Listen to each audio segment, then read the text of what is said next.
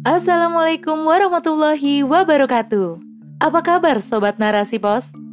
Kembali lagi bersama saya Giriani di podcast Narasi Pos.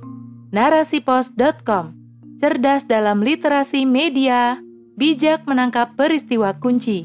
Rubrik opini. Restorasi keadilan, adilkah? Oleh Sarinah A, pegiat pena Banua.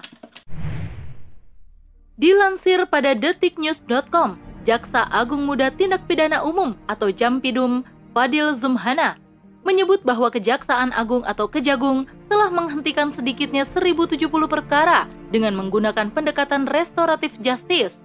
Restoratif justice ini diterapkan terhadap perkara tindak pidana yang sifatnya ringan sesuai peraturan Jaksa Agung RI nomor 15 tahun 2020 tentang penghentian penuntutan berdasarkan keadilan restoratif.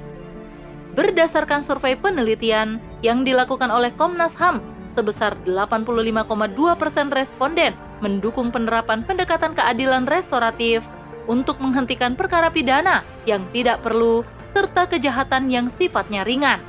Fadil menjelaskan, mengingat kondisi penjara di Indonesia sudah terlalu padat, masyarakat menuntut reformasi serius dalam praktik penegakan hukum yang cenderung berfokus pada pembalasan dengan pemenjaraan daripada memulihkan keadilan.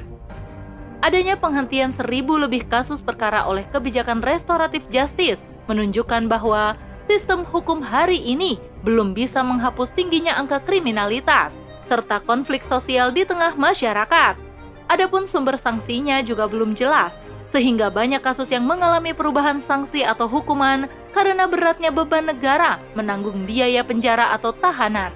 Salah satunya dengan kebijakan restorasi keadilan. Walaupun pendekatan restoratif justice diterapkan pada kasus tindak pidana ringan, namun hal ini bisa jadi akan dimanfaatkan oleh oknum-oknum tertentu pada pelaku kejahatan berat untuk mendapatkan hukuman yang ringan. Apalagi dengan kondisi hukum kita hari ini yang mudah diperjualbelikan oleh sebagian kalangan kaum bertahta. Menurut Kevin A. Miner dan G.T. Morrison, dalam buku A Theoretical Study and Critique of Restorative Justice in Bert Galloway and Joe Hudson Edition, Restorative Justice International Perspective 1996. Restorative Justice adalah suatu tanggapan kepada pelaku kejahatan untuk memulihkan kerugian dan memudahkan perdamaian antara para pihak. Sedangkan menurut laman resmi Mahkamah Agung, prinsip restoratif justice adalah salah satu prinsip penegakan hukum dalam penyelesaian perkara yang dapat dijadikan instrumen pemulihan dan sudah dilaksanakan oleh Mahkamah Agung atau MA. Prinsip keadilan restoratif atau restoratif justice merupakan alternatif penyelesaian perkara tindak pidana yang dalam mekanisme atau tata cara peradilan pidana, fokus pidana diubah menjadi proses dialog dan mediasi. Pendekatan restorasi keadilan lahir dari sistem hukum hari ini, di mana sistem hukum hari ini lahir dari sistem sekuler yang jauh dari aturan-aturan Islam. Sistem sekuler hari ini membolehkan manusia untuk membuat sistem hukum maupun peradilan sesuka hati dan sesuai hawa nafsu. Jika hal ini dibiarkan, tentu akan melahirkan berbagai kemudorotan yang hari ini bisa kita saksikan sendiri. Buktinya, berbagai kebijakan sanksi dibuat untuk mencegah tindak kasus kriminal, tapi kenyataannya semakin hari angka kasus kriminal semakin meningkat. Padahal tujuan adanya sanksi atau hukuman adalah untuk memberikan efek jerah bagi pelaku maupun orang lain agar tidak melakukan perbuatan yang dilarang. Hal ini tentu berbeda dengan sistem hukum atau peradilan dalam Islam. Islam mempunyai sistem hukum yang jelas dalam menyikapi segala perbuatan yang melanggar aturan Allah. Sanksi yang diberikan juga tegas dalam memberikan efek jerah terhadap pelaku dan orang lain. Penerapan sanksi dalam Islam juga tidak berat sebelah, di mana si kaya bebas dari hukuman, sedang si miskin mudah untuk dihukumi.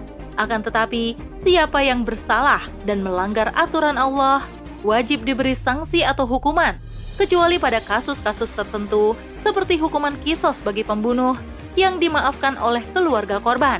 Akan tetapi, pelaku tetap diwajibkan untuk membayar kafarot atau denda yang sudah ditentukan oleh hukum syara pada keluarga korban tersebut. Ketegasan penerapan hukum dalam Islam akan bisa memberikan keadilan bagi korban dan pelaku karena ia lahir dari wahyu Allah Subhanahu wa taala, bukan dari hawa nafsu manusia.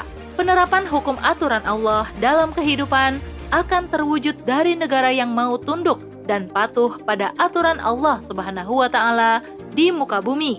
Hingga dengan hal tersebut mampu menebarkan keadilan di seluruh muka bumi dengan izin Allah Subhanahu wa taala. Wallahu a'lam bishawab.